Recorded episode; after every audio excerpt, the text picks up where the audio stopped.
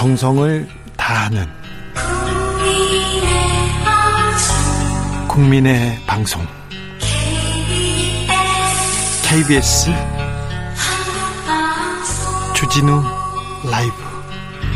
그냥 그렇다고요.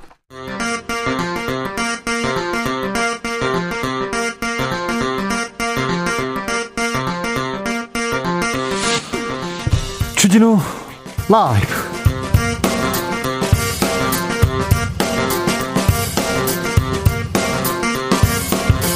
2021년 9월 28일 화요일입니다. 안녕하십니까. 주진우입니다. 문재인 대통령의 종전선언 제안에 대해서 김여정 부부장이 흥미롭다고 화답하고 남북 정상회담 가능성을 내비쳤어요. 그런데 사흘 만에 북한이 단거리 미사일을 발사했습니다. 대화의 여지를 남기면서도 무력 시위 단행하는 북한의 속내 뭘까요? 남북 정상회담은 언제 열릴 수 있을까요? 정세현 전 통일부 장관과 이야기 나눠보겠습니다. 국민의힘에서는 장재원, 곽상도 의원의 아들 리스크에 흔들리고 있습니다. 아들 음주운전 논란으로 장재원 의원은 결국 윤석열 캠프 상황실장을 사퇴했습니다. 아들 50억 원 퇴직금 논란 곽상도 의원은 의원직 사퇴 거부하고 있습니다. 이준석 대표는 의원직 제명을 언급하기도 했는데요. 국회에서 여야가 언론중재법 두고 평행선을 달리고 있는데 막판 협상 계속하는데 왜 합의는 안 될까요? 최가박당에서 물어보겠습니다. 코로나와 함께한 20개월 하루라도 빨리 일상으로 돌아가기 위해서 백신 접종 속도 빨리 높여야 합니다. with 코로나로 가기 위해서 백신 접종 80%가 완료돼야 하는데요. 정부는 그 시기가 10월 말 11월 초로 예상하고 있습니다. 현재 백신 접종 상황 어떤지 질병관리청 담당자와 이야기 나눠보겠습니다. 나비처럼 날아 벌처럼 쏜다. 여기는 주진우 라이브입니다.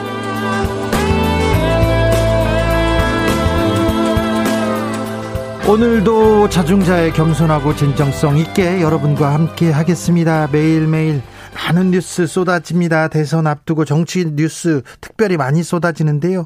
오늘은 아, 여러분 어떤 뉴스 이렇게 주의 깊게 보셨어요? 이 뉴스가 저를 좀 어, 기억 남게 만듭니다. 이 뉴스 보고 떨렸어요 하시는 분들이 있으면 알려주십시오. 아, 여러분의 뉴스 아, 들어보겠습니다. 샵 9730 짧은 문자 50원, 긴 문자는 100원입니다. 콩으로 보내시면 무료입니다. 그럼 주진우 라이브 시작하겠습니다.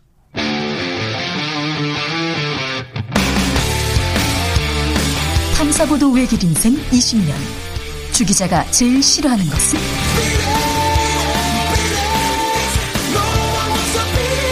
이 세상에서 비리와 부리가 사라지는 그날까지.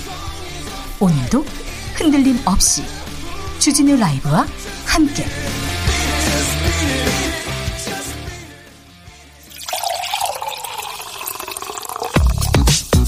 진짜 중요한 뉴스만 쭉 뽑아냈습니다. 줄 라이브와 뽑은 오늘의 뉴스 주스.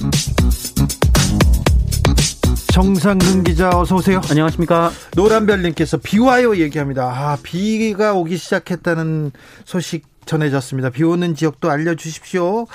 코로나 확진자가 오늘도 2,000명을 넘었네요. 네, 오늘 코로나19 신규 확진자 수가 2,289명이 나왔습니다. 어제보다 94명 줄었습니다만 아, 코로나19 사태 이후 다섯 번째로 큰 규모고요.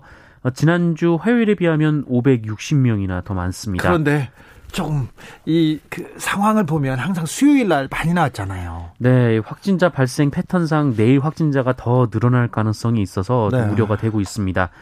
어, 그래도 정부는 그 with 코로나를 더 이상은 미룰 수 없다라는 입장인데요. 어, 문재인 대통령은 오늘 소상공인과 자영업자들의 피해가 누적되면서 이 더는 버틸 여력이 없어지는 상황이라면서 어, 단계적 일상 회복의 시간을 마냥 늦출 수 없다라고 밝혔고요. 네. 이 권덕철 보건복지부 장관도 이 방송 기자클럽 초청 토론회에 참석해서 어, 현재 거리두기 체계를 국민들이 준수하기 상당히 어려운 상황이라고 말했습니다. 문제는 백신 접종률인데요. 백신 접종에 대해서는 잠시 후에 저희가 질병관리청 담당자하고 자세히 이야기 나눠보겠습니다. 아, 남북이 좀 가까워지나 대화를 시작하나 했는데 북한이 미사일을 쏘았네요. 또 미사일을. 네, 오늘 오전 6시 40분쯤 이 북한 자강도 무평리 일대에서 단거리 미사일로 보이는 발사체 한 발이 동해 쪽으로 발사가 됐다고 합동 참모본부가 밝혔습니다. 아, 북한 김여정 노동당 부부장이 지난 25일 담화에서 남북 공동 연락사무소 재설치 그리고 남북 정상회담 가능성을 내비친 지 사흘 만입니다. 네. 어, 발사체는 30km 남짓한 고도 아래에서 200km에 미치지 않는 거리를 날아간 것으로 포착이 됐는데요. 어, 현재 군 당국은 발사체의 종류에 대해 신중한 입장을 밝히고 있습니다. 우리는 바로 회의를 했죠? 네, 정부는 오늘 오전 8시부터 1시간여 동안 이 서훈 국가안보실장 주재로 국가안전보장회의 상임위원회 긴급회의를 열고 북한의 발사체와 관련한 대응 방안을 논의했습니다. NSC 상임위원들은 한반도의 정세 안정이 매우 기묘한 시기에 발사가 이뤄진 것에 유감을 표명했고요. 예. 어, 향후 북한의 동향을 면밀히 주시하는 가운데 유관국들과 긴밀히 협의해 나가기로 했습니다. 남북 대화와 미사일 간의 상관관계 이 부분에 대해서는 잠시 후에 정세현 전 장관께 자세히 물어보겠습니다. 7747님께서 천안인데요, 천안이요, 비와유 이렇게 하셨습니다. 5785님, 세종도 비 와요 하는데 충청권에 비가 내리기 시작했습니다. 퇴근길 조심해야 될 것 같습니다. 음. 50억 원 퇴직금 계속 뜨겁습니다. 이준석 대표가 곽상도 의원의 사퇴 요구했어요? 네, 이준석 대표가 오늘 YTN 라디오 인터뷰에서 곽상도 의원을 향해 스스로 사퇴하는 것이 국민 눈높이에 맞을 것이다라며 어, 그렇지 않으면 제명 얘기가 있을 것이다라고 말을 했습니다. 네. 아, 이준석 대표는 산재니 뭐니 해도 50억 원 부분은 일반 국민이 납득하기 어렵고 아, 특히 젊은 세대가 납득하기 어렵다라고 말했는데요. 어제 초선 의원들도 그런 얘기 했지 않습니까? 맞습니다. 이에 앞서 이 국민의힘 초선 의원 7명이 성명을 내고 읍참마속의 의지와 결기를 세워야 한다며 곽상도 의원의 사퇴를 촉구한 바 있습니다. 그런데 원내대표도 그렇고 국민의힘 내부에선 좀 생각이 다른 모양 이더라고요. 네, 김재원 국민의힘 최고위원이 오늘 MBC 라디오 라디오에 출연해서 곽상도 의원은 의원직을 사퇴할 입장이 아니다라며 어, 오히려 아들이 받은 퇴직금 내지는 위로금은 정당한 노동의 대가라고 생각하고 있다라고 말을 했습니다. 정당한 노동의 대가다 50억은? 네, 곽상도 의원이 그렇게 생각한다라는 건데요. 예. 어, 그러면서 이 문제 자체를 이재명 후보 측과 한번 밝혀보려는 입장인 것으로 알고 있다고 덧붙였습니다. 네. 어, 그러면서 김재현 최고위원은 그러니까 아들이 종업원이었던 것도 명백하고 과도한 돈을 받은 것도 분명하지만 이 주인이 아니라는 것도 분명하다라며 어, 탈당해서 우리 당원도 아닌데 징계 등의 조치는 불가능하다라고 말했습니다. 아니 50억 원을 받아서 이 게임은 50억 50억 게임이 됐어요. 그런데 야당 주자들도 계속해서 곽상도 의원이 아니라 이재명 지사를 비판하고 나섭니다. 네, 이 문제를 두고 개인적인 입장을 밝히지 않았던 윤석열 전 검찰총장이 어젯밤 자신의 SNS에 글을 올렸는데 어, 본인이 이재명 지사가 이 방송에 나와 설계자라고 자백을 하고 증거까지 명백한데 어찌 손바닥으로 하늘을 가릴 수 있겠는가라며 이 대장동 게이트의 몸통은 이재명이다라고 주장했습니다. 어, 그러면서 검찰이 이 배임, 정관계 로비, 횡령 범죄 수익 은닉죄에 대해서 수사를 해야 한다라고 방향을 제시하기도 했습니다. 대통령이 되면 화천대유 주인 감옥행이다 이렇게 얘기했는데 50억 원 얘기는 없어요. 다른 분도 입장을 냈습니다. 네, 홍준표 의원은 곽상도 의원을 두둔할 생각은 없지만 이 대장동 개발 개발 비리 사건의 본체는 그대로 두고 곁가지 수사에만 집중한다면 그것은 정치 수사의 전형이 될 것이다라고 주장했습니다. 밀릴 생각이 없다 이렇게 홍준표, 윤석열 두 후보는 어, 대장동 곽상도 50억 어쨌거나 어쨌거나 지금 이재명이 문제다 이렇게 얘기하고 있습니다. 곽상도 의원은 뭐라고 합니까? 네, 곽상도 의원은 SNS에 글을 올렸는데요. 이 대장동 개발 사업과 관련된 수사에 성실히 임해서 진짜 주인이 누구인지 밝히겠다라고 주장했습니다. 어, 그러면서 본인은 수사 결과에 따라 책임져야 할 부분이 있으면 의원직까지 어떤 조치도 마다하지 않겠다라고 말했는데요. 어, 또 아들의 성과급 50억 원에 대해 서울중앙지검이 수사에 나섰다고 한다라면서 신속한 수사를 요청한다라고 주장했고 어, 그러면서 대장동 개발 사업에 어떤 영향력을 행사한 바 없고 화천대유와 관련해서 국회의원의 직무상 어떤 일도 발언도 한 바 없다라고 주장했습니다. 50억 원 떳떳하다고 계속 얘기하는데 어, 본인이 다른 사람 아들, 다른 사람 딸한테는 그렇게 그렇게 손가락질을 했어요. 그래서 뭐 더더 이게 공정한가 계속 이게 떳떳한가 계속 얘기했는데 본인한테 본인한테 그 손가락 이 지금 향하고 있습니다. 곽상도 의원이 어떤 입장을 내도 이걸 진짜 공정 젊은 세대들은 어떻게 받아들일지 음, 이준석 대표가 한 말이 어, 조금 수긍이 간다는 그런 사람들이 많은데 어찌 흘러가는지 지켜보겠습니다. 아, 이 문제 조금 어, 관계 당국에서 빨리 사실관계를 좀 밝혀야 될 것 같은데 LH가 대장동 개발 사업에 대해서 좀 입장을 냈습니다. 네, 한국토지주택공사가 공영개발 방식의 성남시 대장동 도시개발을 2010년 철회를 한 어, 철회를 했었는데 예? 어, 그 시발점이 이명박 당시 대통령의 발언이었다라는 입장을 밝혔습니다. 그렇죠. 이 전용기 민주당 의원실이 LH로부터 제출받아 오늘 공개한 자료에 따르면 LH는 2009년 10월 7일 이명박 전 대통령이 민간 회사와 경쟁할 필요가 없다라고 한 발언을 기점으로 이 대장동 사업 철회를 검토했다라고 밝혔습니다. 공영 개발에서 민간 개발로 바뀌게 됩니다. 여기서부터. 네, LH는 이 대장동 개발 사업을 따내기 위해서 1년 가까이 공을 들였다라고 하는데요.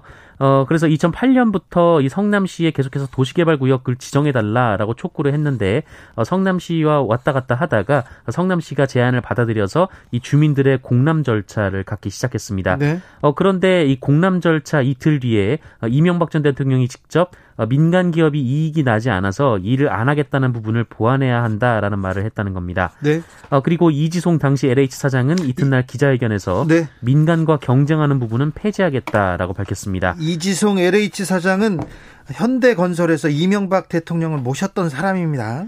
네, 그리고 같은 달 그 LH 국정감사에서 이 대장동이 지역구인 신영수 한나라당 의원이 이지송 사장에게 어, LH가 대장동 도시개발 사업에서 철수하라라는 취지의 질의를 했다고 했죠. 하는데요. 예. 어, 이후 LH는 진행 중이던 개발 사업 400여 개 중 138개의 어, 사업을 철회했고 이 중에 대장동 개발 사업이 포함됐다라고 LH는 밝혔습니다. 아, 한편 이 신영수 전 의원의 동생이 이 대장동 민간개발 시행사 대표로부터 2억 원을 받은 혐의로 2015년 구속 기소된 바 있습니다. 2015년에 남욱 변호사도 그때 구속됐다가 1, 2심에서는 무죄를 받지만 구속됐죠. 이 로비를 했다가 이 부분이 대장동 개발 사업에서 이첫 단추인데 첫 단추인데 이 부분에 대해서 언론이 조금 집중하지 않는 것 같아서 조금 음, 왜 그럴까 왜 그럴까 하는 의문이 계속 커져만 가고 있습니다. 3위 37님 성북동 삼선동 BYU 얘기합니다. 김종원님 대전도 BYU 얘기합니다. 오늘 BYU 날인 것 같습니다. 윤석열 캠프에 있던 장재원 의원 음, 물러났습니다. 네, 음주운전, 무면허 운전, 경찰관 폭행 등으로 논란을 빚은 그 래퍼 노엘의 아버지 장재원 국민의힘 의원이 네. 오늘 윤석열 후보 캠프 총괄실장직에서 사퇴했습니다. 아, 윤석열 후보는 후보가 허락하지 않았지만 직을 내려놓는 것이 후보께 더 도움이 된다라면서 이 국민께 면목이 없고 윤석열 후보에게 죄송한 마음을 가눌 길이 없다라고 말을 했습니다. 아니 곽상도 의원의 아들 문제가 나왔는데 아무튼 장재원 의원도 아들 문제로 물러나게 됩니다. 네, 장재원 의원은 눈물로 나를 지새우는 아내, 식사도 제대로 하지 못하고 계신 어머니, 가정은 쑥대밭이 됐다라고 주장했는데요. 어, 그러면서 자식을 잘못 치운 죄를 반성하며 자숙의 시간을 갖겠다라고 말했습니다. 네. 어, 그런데 그 네. 어제 이 국민의힘 배현진 최고위원이 이 본인이 아닌 가족의 일이라고 회피할 일이 아니다라며 어, 국민께 실망감을 갚기 위한 진정한 자숙의 자세가 필요하다라고 장재원 의원을 비판한 바 있었는데 이 조선일보에 따르면 장재원 의원이 그 발언 후 배현진 의원에게 전화를 걸어서 항의를 하고 어, 두 사람 사이에 말다툼이 있었다라고 합니다. 음주운전, 무면허 운전 그리고 경찰관 폭행이 있었습니다. 래퍼 노엘 아버지 장재원 의원. 아무튼 캠프에서 물러났어요. 뭐 다른 일을 할 수는 있는데 그 상황실 총괄실장직에서 사퇴했다고 합니다. 내일 언론중재법 개정안을 다시 논의하기로 했습니다. 네, 오늘도 언론중재법 개정안에 대한 입장을 좁히는 데 실패했습니다. 아, 네. 어, 여야 원내대표는 오늘 박병석 국회의장 주재로 언론중재법 수정안에 대해서 논의를 했습니다만 접점을 찾지 못하고 합의에 이르지 못했습니다. 국회는 싸우는 곳이다. 합의하는 곳이 아니다. 네, 이 말이 다시 또 다시 또 네, 또 그렇게 사실로 드러납니다. 네, 민주당 윤호중 원내대표는 29일 그러니까 내일까지 단일화를 마련하도록 노력하겠다라고 했고 김기현 국민의힘 원내대표도 어, 내일 오후 5시에 다시 만나서 논의를 더 진행하겠다라고 했습니다만 아, 가장 핵심적인 이 징벌적 손해배상제, 열람차단 청구권 도입 등에서 이견이 좁혀지지 않고 있는 상황이라고 합니다. 거의 거의 접점을 찾았다는 보도도 있었는데요. 네, 다만 민주당이 강행 처리할 분위기는 아니라고 하는데요. 네. 이 박병석 의장이 여야 합의 없이 직권 산정을 하지 않겠다라는 입장인데다가 이 청와대도 부담스러워하는 것으로 전해졌습니다. 네, 국민들도 좀 관심을 잃어버린 것도 같습니다. 중요한 내용인데 지금 관심은 화천대유, 화천대유보다 50억 원에 가 있습니다. 성추행 피해를 입고 극단적인 선택을 한 공군 여중사의 가족들이 기자회견을 기자회견을 열었습니다. 네, 이 선임 간부에게 성추행 피해를 당하고 극단적 선택을 한 공군 제20 전투비행단 여성 부사관 사건과 관련해서 군 당국의 최종 수사 결과 발표를 앞두고 있는데요. 어, 오늘 고인의 부친이 이 군인권센터에서 기자회견을 열고 어, 군 당국을 강하게 비판했습니다. 어, 특히 어, 이 부친은 고인의 이름과 얼굴까지 공개를 했습니다. 할 수 있는 모든 것을 다 하겠다라는 의지로 보이는데요. 이 고인의 이름은 이예랑 중사입니다. 어, 이해랑 중사부치는 이 분노가 치밀고 피가 거꾸로 솟는다라면서 이 부실한 초동 수사를 벌인 공군본부와 20비행단, 어, 부실 수사를 또 부실하게 수사한 국방부까지 이 딸의 한을 풀어줄 것이라는 기대를 깨버렸다라고 주장했습니다. 어, 그러면서 특검 도입을 주장했는데요. 이 고인의 부친은 지난 7일 이 군 검찰 수사심의위원회가 이 부실 수사 의혹이 불거진 관련자들에 대해서 불기소 처분 권고를 내린 것에 대해 강하게 불만을 토로했고요. 이 특검을 도입해 공정하게 수사해야 한다라고 주장했습니다. 네. 국방부가 딸의 한을 풀어줄 것이라고 했는데 기대를 저버렸다고 부친께서 기자회견을 열고 아, 안타깝네요. 이거 좀 명백하게 좀 밝혔어야 되는데 국민의 관심이 사라졌다고 해서 군이 좀 수사를 하다가 조금 어 안이하게 하진 않았나 이런 의심도 해봅니다. 네. 저희가 계속 지켜보겠습니다. 이 사안에 대해서는 한 소방서장이 지인을 119 구급차에다 태워가지고 서울까지 데려다 줬다고요? 네, 이 전북 정주 덕진 소방서장이 119 구급차를 이용해 친분 있는 환자를 서울로 이송할 것을 지시한 사실이 알려져 이 무리를 빚고 있습니다. 덕진 소방서장이요? 네, 이 전북 소방본부는 감찰 조사에 돌입했고요. 이 당사자는 규정과 절차를 위반한 잘못을 인정하며 처벌할 처벌 시 달게 받겠다라는 입장인 것으로 전해졌습니다. 어떤 일이 있었어요? 네, 윤모 전주 덕진 소방서장은 지난달 16일 이 지인 A 씨가 갑작스런 심정지로 전주 시내 한 병원에 이송돼서 치료를 받고 네. 의식을 회복하자 네. 어 그로부터 나흘 뒤 금암 119 센터에 연락해서 119 차량으로 서울의 병원으로 이송할 것을 지시했습니다.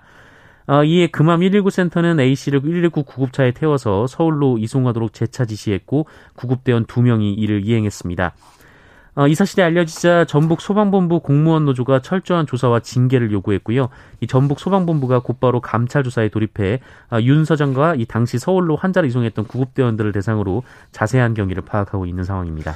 응급 환자가 아닌데 지금 119 구급 차량으로 이송한 게 문제가 되는 거죠? 네, 응급 상황이 있었습니다만 의식을 회복을 했는데 예. 어, 이후에도 네, 친분을 이용해서 지시를 했다라고 합니다.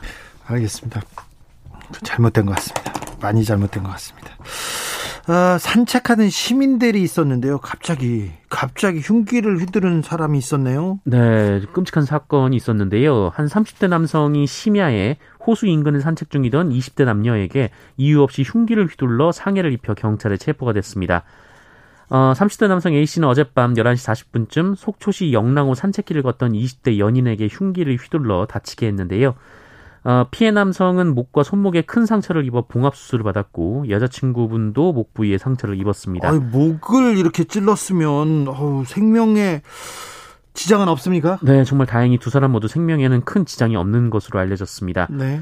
어, 이에 경찰은 CCTV 등을 토대로 오늘 오전 7시 45분쯤 그 A 씨의 주거지에서 A 씨를 긴급 체포했습니다. A 씨는 범행 혐의 자체를 인정했습니다만 피해자들과는 일면식도 없다라고 밝혔고 범행 동기에 대해서는 입을 열지 않고 있는 것으로 전해졌습니다. 아, 경찰은 A 씨를 상대로 정확한 사건 경위를 조사하고 있으며 살인 미수죄 적용을 검토하고 있습니다. 예, 한편 이 피해자분이 SNS에 당시 상황을 올렸는데 이 반대편에서 걸어오던 사람이 뒤로 지나가더니 기습적으로 흉기로 목을 찔렀다라면서 어, 부디 혼자 다니지 마시고 조심하셨으면 해서 글을 쓴다라고 밝혔습니다. 이유도 없이. 네. 아, 이게 세상이 참 무섭습니다. 부디 혼자 다니지 말고 조심해야 된다고 얘기하는데, 아, 네. 산책하는 시민들한테 흉기를 휘두른 시민이, 사람이 있었습니다. 그러니까 조심하셔야 될 것 같습니다. 네. 각별히 조심하셔야 됩니다. 세상이. 아파트 외벽을 청소하던 20대 노동자가 떨어졌습니다. 아, 이런 소식 전해드린 바 있었는데 또 다시 숨졌다는 소식 전해드립니다. 맞습니다. 며칠 전에도 비슷한 소식을 전해, 전해드렸는데요. 네. 어, 다른 사건입니다. 그때도 사망자가 20대 노동자였는데 어, 이번에도 20대 노동자가 숨졌습니다. 어제 오전 10시 40분쯤 인천 송도의 한 아파트에서 아파트 외벽 유리창을 청소하던 29살 노동자가 추락해 숨지는 사고가 있었습니다. 예. 어, 2시간가량 청소를 하다가 15층 높이에서 밧줄이 끊겨 떨어졌는데요. 예. 사고 당시 노동자 6명이 한 조로 작업을 했고 1층에는 신호수와 현장 소장이 있었습니다만 어, 지난 사고와 똑같이 보조 밧줄 없이 작업용 밧줄 하나에 의지해 작업을 하다 사고가 난 것으로 알려졌습니다. 어, 한 달 전부터 시작된 해당 아파트 외벽 유리 청소는 어, 어, 어제가 마지막 어, 날이었다고 하는데요. 어, 숨진 노동자는 이 아파트에 그날 처음 나와서 일을 했다라고 합니다.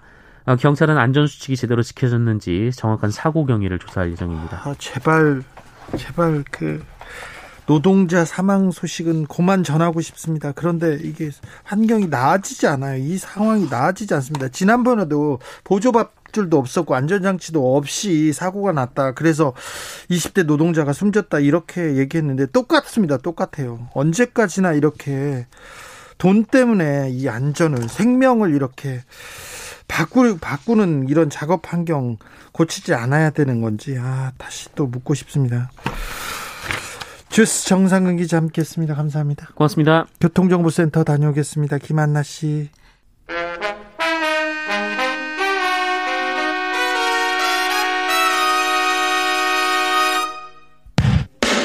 주진우 라이브 돌발 퀴즈.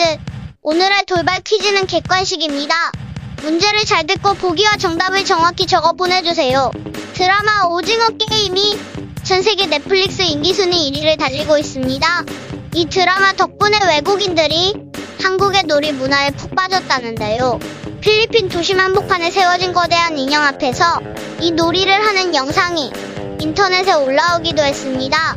이 놀이는 술래가 벽을 보고 이것이 피었습니다. 라는 구호를 외치다가 구호가 끝남과 동시에 뒤를 돌아봤을 때 움직이는 사람이 있으면 잡아내는 놀이인데요. 여기서 이것에 들어갈 꽃 이름은 무엇일까요? 보기 드릴게요. 보기 1번 나팔꽃, 2번 진달래꽃, 3번 무궁화꽃. 다시 한번 들려드릴게요. 보기 1번 나팔꽃, 2번 진달래꽃, 3번 무궁화꽃.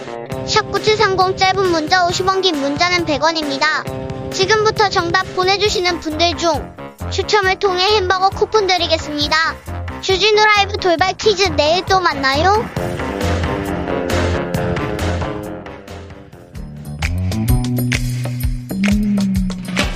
오늘의 정치권 상황 깔끔하게 정리해드립니다. 여당 야당 크로스 최가 박과 함께 최가박당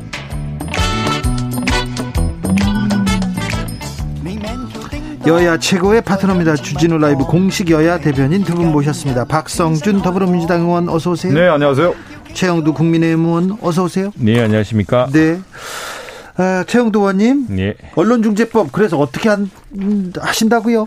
지금 5시에 또 여야가 다시 이제 협상을 하고 있습니다. 협상하고 음. 있는데 협상은 계속하고 합의는 안 합니까? 어, 이게 이제 사실은 제가 볼 때는 민주당이 결단을 해야 될 문제입니다. 민주당이? 예, 왜냐면은 대통령께서도 이제 귀국 기내 유엔 다녀오신 뒤에 기내에서 국제사회나 국내 걱정과 우려가 많다라는 지적을 하고 이게 조금 기류가 변화가 있는 것 같습니다. 근데 사실은 이게 그 국민들을 이제 잘못된 언론 보도로 피해와 명예 훼손을 신속하게 복구해야 된다는 측면에서는 다 동의를 합니다. 아, 동의하시죠? 그렇죠. 네. 그 방법을 이제 저희들은 한 해한 4천 건 되는 언론 중재위 사건에서 그 사람들이 빨리 정정 보도나 반론을 낼 수 있도록 그렇게 해주는 것을 하고 그런데 지금 민주당이 아니란 것은 한 해 한 270건 정도 되는 언론사 상대, 언론인 상대 손해배상 소송에 다섯 배 징벌적 무기를 줌으로써 그 말하자면 언론이 좀 겁을 먹어서 이제 이런 오보를 안 하도록 하겠다 이런 취지거든요. 근데 그게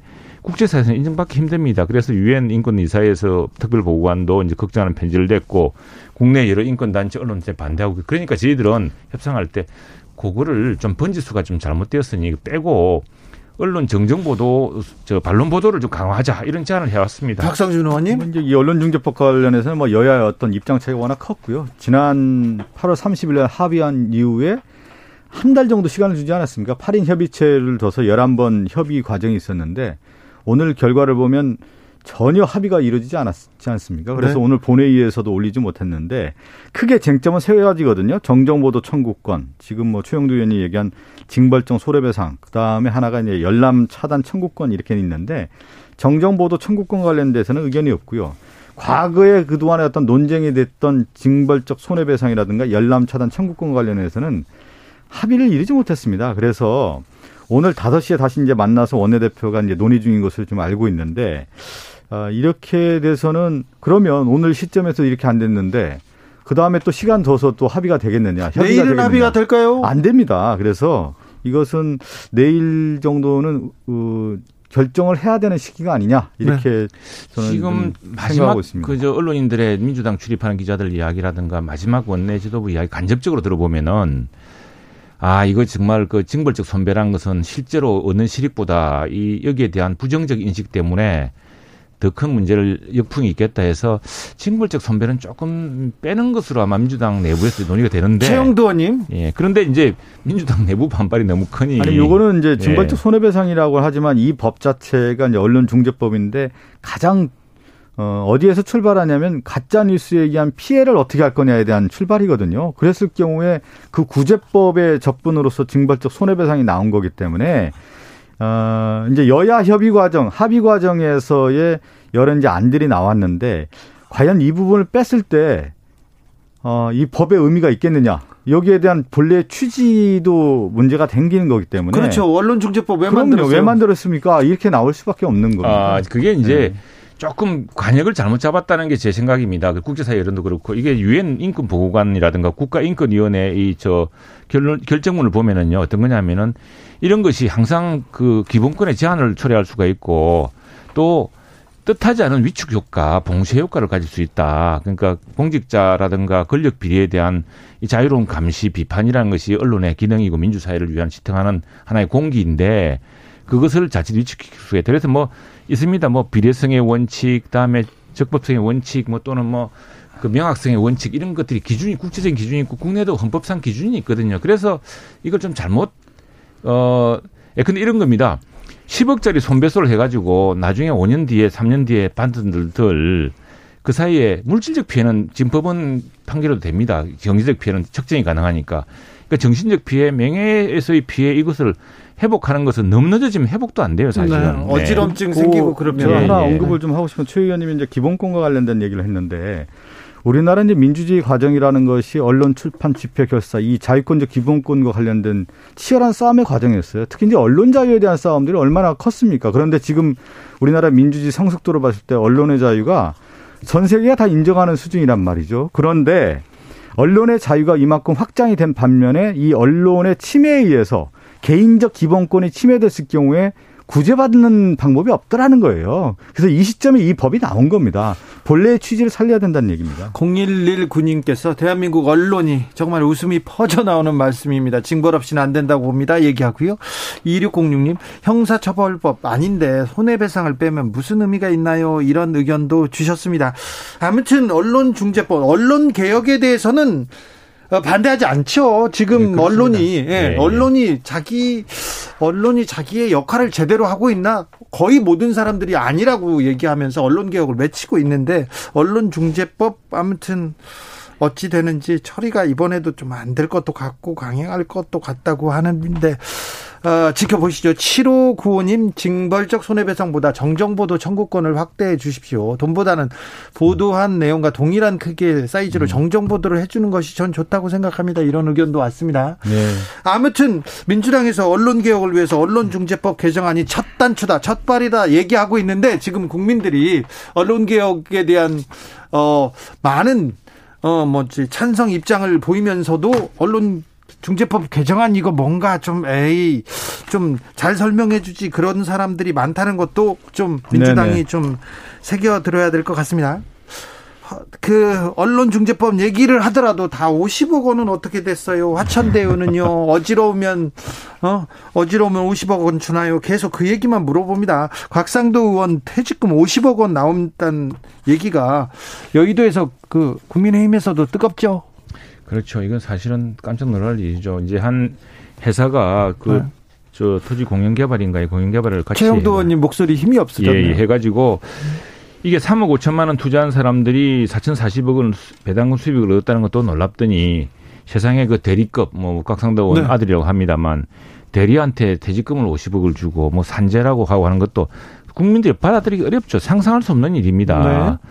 도대체 돈이 얼마나 어떻게 돈을 이렇게 벌었길래 이렇게 돈이 펑펑 쓰여지고 그 돈들이 다 어디 갔나 4,040억 원이 이제 이런 것들이 더 크기 때문에 여기에 대해서는 이제 민주당도 할 말이 많은 것 같아요. 그 네. 이게 뭐 이전 역사도 있고 하는데 그래서 깨끗하게 한 2개월 동안 특별 검사 해가지고 대선에 영향 끼치지 않도록 빨리 신속하게 이 문제를 정리하고 차제 제도 개선까지 이루어내자. 대선 전에 빨리 특검하자. 박성준 의원님.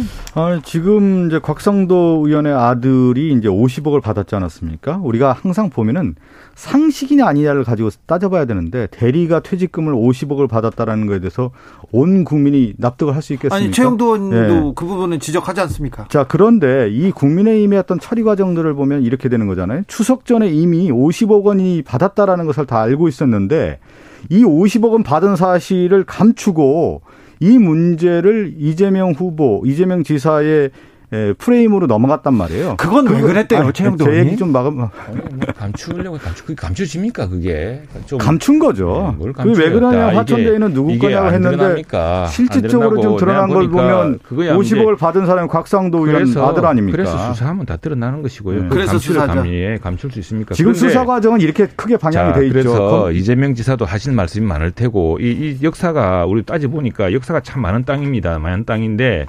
지금 이 땅에서 수익을 얻은 사람들이요. 이 대장동 일대에 신고된 토지거래 건수를 한번 2006년부터 2014년간 한번 뒤져봤어요. 9년간 해봤더니 그때 토지거래 건수 194건 중에 80%에 이르는 154건이 2009년 11월 이 개발 착수될 시점에 집중됐는데 네.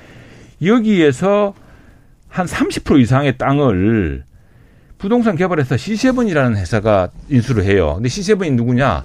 이번에 등장한 그 4,040억 원을 나누어 가졌던 그 사람들입니다. 그래서 이 사람들은 어떻게 해서 이런 수익을 얻을 수 있게 되었냐가 지금 중요한 것 같고요. 그래서 이제 이재명 지사는 이게 뭐 LH 공사해서 뭐 이게 저 이전 정부까지 그수로 올라간다 그러니까 그러니까 그전 정부까지 다음 조사를 해보자 해서 도대체 누가 이렇게 엄청난 이득을 얻고 그리고 또 하나 용납할 수 없는 것은 사람들은 지금 집값이 오르고 전세 때문에 이렇게 고통받는데 이렇게 그 어마어마한 이득을 어떻게 나눠줍니까? 그리고 이런 수익 분배 구조 그리고 이런 개발 구조의 설계자가 이재명 시장 아닙니까? 그래서 몸통은 이재명이다 이렇게 주장하시는 거고요. 국민의힘에서는 그게 이제 이전에 말하자면 경제 이익 공동체 같은 거죠. 아니 네. 이렇게 보세요. 저 조영대 의원님. 공당의 태도를 먼저 한번 짚어야 될 수밖에 없는데 이 관련된 부분은 이미 경찰, 검찰, 공수처가 수사를 하고 있는 상황이고요. 또 한편으로는 지금 곽성도 의원의 50억 원 아들의 수령에 대해서 원내 지도부라고 하는 김기현 원내대표가 이미 알고 있었다는 사실이 지금 드러나지 않았습니까? 그러면 어떻게 해야 되냐면 선조사와 선수사를 통해서 곽상도 의원이 왜 이런 문제가 나왔는지, 그럼 화천대유가 성격이 무엇이었는지, 왜 이런 아들이 취업을 하게 됐는지, 그럼 곽상도 의원은 이 사실을 알게 됐는지 없는지, 이러한 것들을 다 조사한 다음에 발표를 해야 되는 겁니다. 그리고 나서 책임의 소재를 물어가는 것이 공당의 태도이고 국민의힘 원내 지도부의 책임 있는 모습인데 여기는 뭐 어떻게 한 거냐면 곽상도 원권에서는 할 말이 없죠. 아니, 할 말이 없는데 뭐냐면 하지 마시고 아니 화천대유도 마찬가지입니다. 이 화천대유의 가장 이야기해야죠.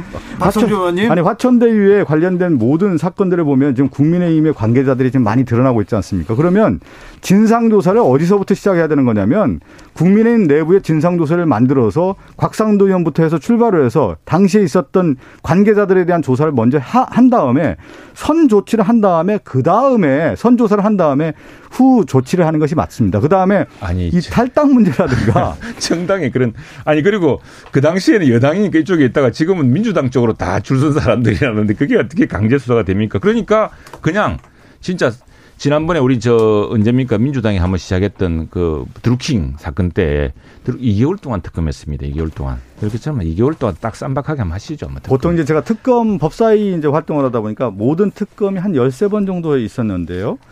어, 경찰 수사, 검찰 수사가 이어진 다음에 부안적인 개념으로서 특검이 이루어졌더라고요 보니까 그렇죠. 지금은 경찰 수사, 검찰 수사의 단계이기 때문에 지금 특검의 단계가 아니다라는 말씀을 좀 드리겠고요. 왜냐하면 지금 이제 특검을 야당에서 얘기하는 것은 뭐냐면 하나의 어떤 정치적 전략이죠. 이것을 시간을 끌겠다라고 하는 어떤 차원에서 지금 나온 거 아니 이렇게, 이렇게 국민의힘 관계자가 많이 있는데 빨리빨리 조사해 잡아가셔야지. 그러니까 왜 특검을 네. 합니까? 자 이명수님께서 화천대유 모든 직원이 퇴직금 그리 받았나요? 곽상도 아들만 그렇게 많이 받았습니다. 얘기했고요. 이사유공님 특검 두 달 안에 안 끝나고 대선까지 간다에 몇달 갑니다. 몇 달 갑니다. 전재 재산과 손목 건다 얘기합니다. 그러니까 특검은 그 기간을 정할 수가 있습니다. 그래서 드루킹 때도 그렇게 정했던 6 거고요. 6747님께서 MB 정부까지 특검을 확대하지 않나요? 그 그럼요. 그 당시 민영개발 전수조사 필요합니다. 얘기했고요. 하시죠. 아, 다안 틀었습니까 지금까지? ISY님께서 네. 최영도 의원님 저 하포 구민입니다. 마산 하포 구민. 마산 하포 구민이 항상 듣고 계시네.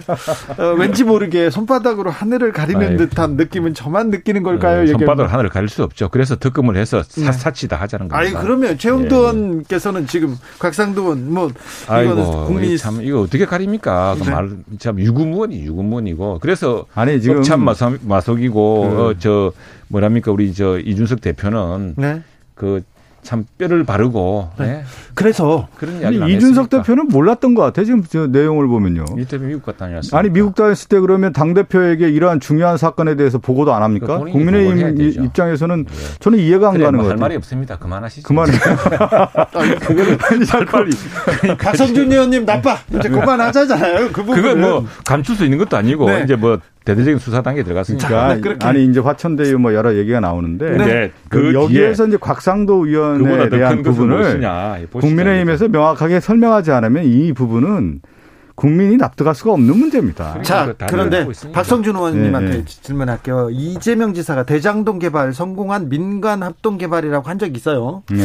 민간에서 이익을 지나치게 많이 가져갔다면 이 부분을 좀 들여다볼 들여다볼 필요는 있지 않을까요? 그렇기 때문에 오늘 그 공영 개발에 의해서 개발 네. 이익을 환수하겠다라고 하는 공청회도 열고요. 아, 예. 토론회도 열었습니다. 그동안에 보니까 이제 그 이 대장동 개발과 관련해서 뭐 워낙 뉴스가 많이 나와서 다들 알고 계시겠지만 처음에 LH 중심에서 공영 개발을 하려고 했던 공공 개발을 하려고 했지만 사실 그 당시 이제 국민의힘의 로비에 의해서 민간 개발로 넘어갔다가 아, 이재명 시장이 되고 그게 이제 공영 개발이라고 하는 거 민간 개발과 어, 공, 그 공공 개발을 합작한 그것에 의해서 개발하지 않았습니까? 그래서 실제 처음부터 개발 이익에 대한 부분을 확보하는 차원에서 성남시가 모범 사례로 된 겁니다. 5,503억 원을 받들어서 그것을 주민과 시민에게 국민에게 돌려줬다라는 것이 그동안 이제 나왔던 모범 사례였는데 지금 보니까 이익에 대한 부분을 지금 상당히 이제 큰 이익이 남았는데 그 부분에 대한 것들은 앞으로 있다고 하면 어떻게 하겠느냐 이 부분을 이제 앞으로 제도적인 차원에서 보완을 해야 된다는 목소리가 나오는 거죠. 그 전에 이제 빨리 검찰 경찰 수사 빨리 이루어져야 될 텐데 네. 하천대로 둘러싼 둘러싼 의혹이 이제 전방위로 확산되고 있지 않습니까? 그런데 지금 서울 용산 경찰서가 맡았어요. 맡았는데 화천대유 대표 그리고 대주주를 소환 조사한 거 말고는 지금 한 게 없습니다. 그 형사 입건도 하지 않았고요. 공수처 같은 경우는 뭐 드러나지도 않았는데 야권의 대권 주자를 저 피, 어, 피의자로 입건하지 않았습니까? 뭐 그런 것도 아니고 또 지금 그나마 이제 이재명 캠프가 김기현 원내대표 국민의힘 원내대표로 허위사실 유포로 고발한 사건이 이제 서울지금 어, 공공수사 2부에 배당됐을 뿐이고요. 이게 수사가 늦어져서는 안 됩니다. 이런 문제는 그 이재명 지사도 빨리 털기 위해서 해야 되고요. 다음에 우선 이 대장동 게이트라는 것이 이재명 지사 스스로가 설계한 것이라고 자랑을 했고 자신의 주도로 추진한 성남시 대표적 모범 사업이었는데 이렇게 개인들이 성남 시민들이 그리고 성남시의 땅 주인들이 그렇게 희생한 희생하고 땅값을 저 그렇게 뛰고 집값으로 지금 고통받고 있는데 그 공공이익으로 제대로 환수해야지. 사실상 정확히 이야기하면요. 이 구조는 이렇게 이렇게 나올 수가 없답니다. 설계를 이렇게 이렇게 잘못하지 않고서는. 집값 얘기를 하는데 2009년, 10년 이 당시부터는 상당히 그 집값 자체가 하락세였어요. 그래서 하우스 푸어가 나올 정도로 어려운 상황이었고, 그 다음에 이 개발 사업이 이제 2015년부터 사실 이제 실질적으로 이루어지는데, 2015년, 16년에 보면 박근혜 정부 당시에 최경환 부총리가 어, LTV, DTI를 이제 완화하면서 네. 아, 집 사라 이렇게 네. 되면서 이제 부동산이 그 당시 이제 움직이기 시작하는 건데 처음에 이 부동산에 대한 개발이라는 것이 어느 시점에는 땅값이 올라갈 수도 있고 내려갈 수도 있는 겁니다. 그렇지만 이 부분을 어 이제 그 개발 당시 할 때 공공 관련된 부분하고 민간 개발 관련된 부분을 합작했을 때 실제 이익을 얼만큼 가져올 수 있냐에 대한 부분을 가지고 미리 실질적으로 어떤 선제적 조치를 했기 때문에 모범 세례라고 뽑혔던 겁니다. 이재명 지사가 설계자라면 왜 이재명 지사는 곽상도 의원 아들한테 50억을 설계를 했을까 그런 질문이 이어집니다. 반야님께서 이재명 지사는 나쁜 사람, 나쁜 아버지입니다. 남의 아들은 50억 벌게 해줬다고 하는데 왜 지사님 아들은 50억 못 벌겠습니까? 이재명 지사는 나쁜 아버지입니다. 그렇게, 그렇게 되면 어떻게 되냐면 저 이재명 지사가 곽상도 의원에게 도움을 줬다라는 등식이 성립되는데. 아, 이재명 지사가 지금 곽상도 의원한테 준 거죠? 그, 아니, 그렇게 지금 야당에서 주장을 하면 그런 등식이 성립되는데 어떻게 있을 수가 있는 일이겠습니까? 네. 말도 안 되는 일을 지금 계속 그 얘기를 하는 거죠. 이게 이제 네. 2010년 6월에 이게 당시에 이제 그런 문제가 있었을 것 같아요. 그 LH가 공영 개발을 포기를 합니다. 이 지역을. 그랬을 네. 때 지금 이제 떼돈 번 사람들이 당시에 무슨 아까 얘기했듯이 C7인가요? 뭐 이런 거 등등을 해서 이 땅을 많이 삽니다. 그랬다가 2010년 10월에 이재명 성남시장이 이걸 공영개발로 바꾸거든요. 공영개발을 바꾼다는 건 무슨 일이냐면 땅의 그 수용. 네. 그러니까 제일 공유 개발에서 이번에 우리 많이 공부하지 않습니까? 제일 중요한 것은 그 수용이 어려움입니다. 좋은 땅을 수용하기 어렵습니다. 다 주인이 다르기 때문에. 근데 공공 개발이 되면 수용이 굉장히 쉬워집니다. 예. 그게 공영 개발이 되면 수용을 하고 그걸 이제 공공 완전히 공용을 하지 않고 그게 뜻밖의 후순위는 이익은 다 가져가게 만드는 이런 구조로 설계를 해요. 이게 지금 이, 이 대장동 게이 대장동 사건에 왜 이렇게 몇몇 민간인들이 적은 작은 돈을 이렇게 넣고서 이렇게 큰 돈을 벌어갈 수 있느냐. 그 중에 이제 곽상도원 아들까지 드러나게 된 것이죠. 네. 근데 그래서 그건 뭐 어떻게 가리겠습니까? 다 드러난 사람 다 이제 뭐 조사받을 수밖에 없고 손바닥으로 어, 하늘을 못, 못 가린다. 가립니다. 오늘 최영도 의원님 말씀하셨어요. 예, 예. 장봉규님께서는 예. 대장동 사건 이재명 책임이라면 고발 사주 책임은 당연 윤석열 책임 아닌가요? 이렇게 물어봅니다. 네. 음, 그런데 거기 이제 고발 사주에다가 제보 사주가 또 의혹이 등장해가지고 제보 사주요. 네. 예. 아타락샤님께 LH 투기처럼 대장동 투기 세력도 전수 조사 필요합니다. 이렇게 얘기하는데 해야죠. 아, 뭐 해야 됩니까? 예. 아니 그거는 이제 수사 단계가 되면서 점차적으로 다 드러날 문제 아니겠습니까? 네. 이게 네. 지금 50억 이야기 나왔는데요. 천억 번 사람도 있습니다. 그래서 기자하다가 네. 이제 대부분 여기 또 이제 언론계 주시 등장하는데 여기서 아마도 우리가 짐작하는 그건 이제 예, 뭐 지금 나, 이제 얘기하는 뭐 김만배 대표라든가 예, 지금 예, 인적 예. 네트워크를 보면은 그런데 이제 지금 제가 그러니까 조금 사실은 뭐 천억 등장하고 하는 것들도 그리고 이게 이게 지금 이게 사실은 그게 이제 예전에 저 이전 수사 때 나타난 게 이게 누가 네. 예, 근데 박근혜 대통령 탄핵이도 박근혜 대통령 직접 돈 받은 거 없습니다. 근데 그게 경제적 이익 공동체라고 최순실이라는 여자가 그걸 다 누렸고 거기에도 압력을 가했고 윤석열 뭐. 후보가 그 얘기를 했죠. 예, 예, 그런 거거든요. 지금 여기 그런, 그런 보면 이제 거대한 어떤 내부적으로 이제 카르텔이 형성된 것이 아니냐 이렇게 볼 수가 있는데 이 주요 인물 중에 하나가 남욱 변호사라는 인물인데 지금 네. 미국으로 가 있습니다. 네. 이 당시 이제 민간 개발을 하고자 어, 로비를 해서 8억 3천만 원을 받았다는 혐의로 기소가 된 인물인데 네. 이분이 이제 남욱이 천화동인 어 4호로 지금 대표로 돼 있고요. 네. 조현성 변호사 천화동인 6호 이렇게 돼 있는데 이 당시 이 사람들과 관계됐던 그 사람이 누구냐면 강남이라고 하는 변호사 법무법인의 박영수 특검이 대표 법무법인 대표로 있습니다. 네. 그리고 이제 김만배 이 화천대유 대표로 돼 있는 사람은 이성문 대표와 또나 곽상도인은 대학 동문이에요 보면. 그래서 네트워크가 연결돼서 이 하나의 큰 카르텔이 형성된 것이 아니냐 하는 합리적 의심들이 좀 들고 있기 때문에 관련 조사들이 앞으로 어떻게 이루어질지는 좀 지켜봐야 되는 겁니다. 그렇습니다. 그래서 네. 성남시장, 성남, 성남인의 시민단체 성남시정감시연대가 오늘 그 이런 주장을 했습니다. 이재명 경기지사의 신복인 당시 성남도시개발공사 기획본부장이 대장동 개발 사업 핵심 업무를 총괄했고 또 성남시장이든 이지사의 지시를 받은 전 경기도 정책실장이 기획연출자로서 그 저 기획본부장에게 모든 지시를 했다. 그래서 이 두 사람을 조사하고 국정감사 특검에 세워야 한다는 주장을 했거든요. 그래서 이것 이런 것들을 하시면은 큰 골격이 드러나지 않을까 싶습니다.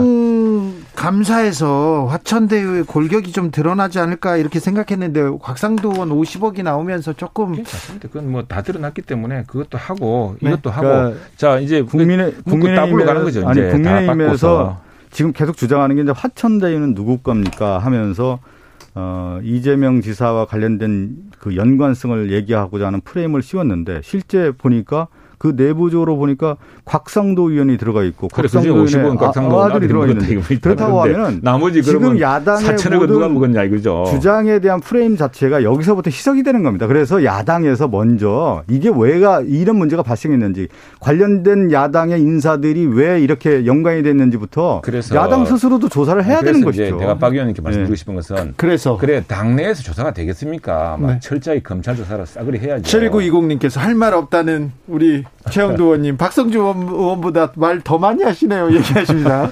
왜냐, 양- 왜냐하면 4천억 50억보다 큰 4천억이 남아있는데 이건 누구 돈이며 이건 어디로 갔으며 왜 이런 구조가 생겼나 이게 근본적인 문제 아니겠습니까? 양성근님이 이봐 이봐 화천대유 또그 언론인 고위직 나오잖아요. 이러니까 그러니까 언론 해야죠. 개혁법 꼭 통과해야 됩니다. 이렇게 얘기합니다. 언론인이 사업을 했는데 사업을 했는데 그 언론인이 사업을 시행 사업을 했어요.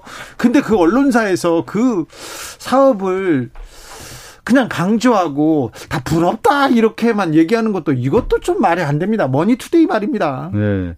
근데 요 지금 주진우 앵커가 얘기했는데 내용을 쭉 보면 제가 앞서 카르텔 얘기를 했는데 주요 인적 네트워크를 보면 검찰 인맥들이 좀 나오고 있지 않습니까? 네. 그리고 언론 인맥, 검언 유착들이 나오고 있고 또 하나가 뭐냐면 국민의힘의 정치인 관계자들이 계속 드러나고 있단 말이에요. 그러니까 내부적으로 세 개의 어떤 그 기둥들이 이루어진 조직적 시스템이 좀 가동된 거 아니냐라고 하는 것이 지금 드러나고 있단 말이에요. 그러니까 본질은 화천대유에 이런 왜 카르텔이 등장했는지 그 중심 인물들은 어떻게 연결됐고 그 이익 구조를 어떻게 배분해서 가졌는지가 여기에 핵심이다 이렇게 봐야 되는 겁니다. 핵심은 뭐냐면 이겁니다. 네. 왜 공영 개발을 해서 성남시가 얻은 돈은 별로 없는데 이 민간인들이 이렇게 4,040억이라는 돈을 가져가느냐. 그리고 실제로 또 분양 대금까지 얻습니다. 그러면 돈이 늘어나거든요. 근데 왜 이렇게 설계를 했느냐 그러면은 그런데 민영 무슨 의도로 이렇게 했느냐. 민영 개발을 이재명 지사가 시장이 되자마자 안 된다. 이거 너무 많은 돈이 개인들한테 가니 공영 개발로 돌려야 된다. 그렇게 얘기를 했죠. 네. 이거는 이재명 지사가 한 건 맞지 않습니까? 했는데 그 공영 개발의 구조가 SPC라는 구조를 통해서 합니다. 성남시가 다 하는 게 아니고 네. 그리고 그 구조가 희한한 것이 1차는 성남도시공사 공사가 여기서 뭐 얼마를 얻고 나머지는 다 2차는 가져가는 걸로. 근데 이걸 설명하기를 아 이거 high risk이기 때문에 그렇다 이야기하는데 여기 risk가 없었습니다. 왜냐하면 인허가 리스크, 인허가 시장이 다 해줬죠. 토지 수용 다 했죠.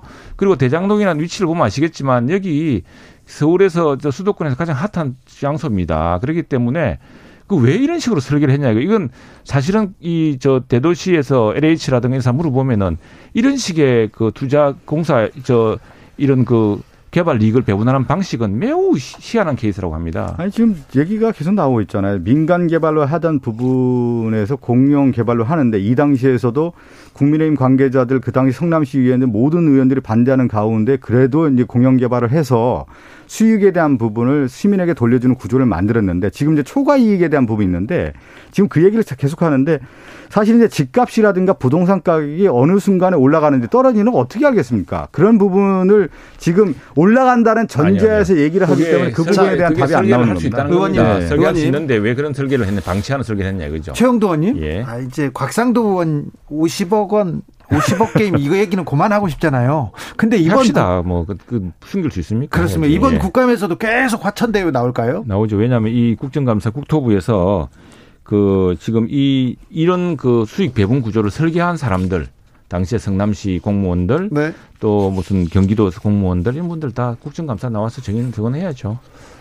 국정감사는 이제 크게 이번에 저는 두 가지로 볼 수 있을 것 같아요. 네. 하나가 이제 이번 얘기하는 어, 화천대유 국힘 비리 게이트라고 하는 부분이 얼만큼 나올 수 있느냐에 대한 것이 이제 하나 나오고 그것이 하나의 trigger라고 하죠. 그게 뭐냐면 이제 곽상도 의원과 곽상도 의원의 아들에 대한 50억이 상당히 그 나왔다는 부분이 이제 앞으로 어떻게 밝혀지냐가 하나가 있는 거고 예. 또 하나가 이제 검찰발 고발 사주 의혹과 관련된 부분을 얼만큼 밝힐 수 있느냐 이 양대 축으로 이번 국정감사는 진행될 것으로 보고 있습니다. 그냥 내가 볼 때는 이제 이렇습니다. 보니까 이게 사실은 인허가 사업이고 하천대유 우선 협상 대상자 선정심사위원 그러니까 이게 사실은 그 당시에 이 공영개발 SPC에 개발 참여할 이 회사를 선정하는 과정이 있었지 않습니까? 네. 그 선정 과정부터 이제 문제가 있다는 거예요. 그 선정을 누가 하느냐 결국 성남시가 한 거거든요. 네.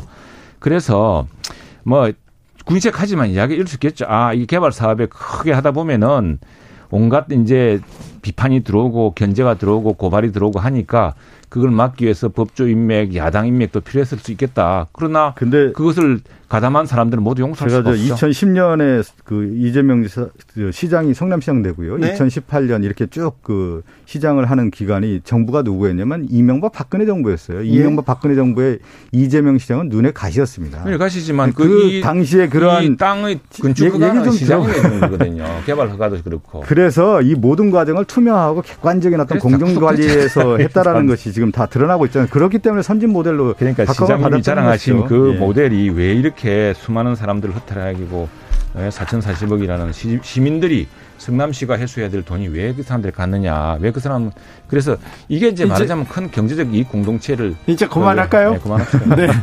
아우, 하실 말씀 없다더니 최영도 의원님. 아니, 난 너무 궁금해. 왜 이렇게 이게 상식적 말이 돼요, 사실은? 최가박당 지금까지 최영두, 박성준 두 의원 감사합니다. 고맙습니다. 감사합니다. 저희는 6시 2부에서 뵙겠습니다.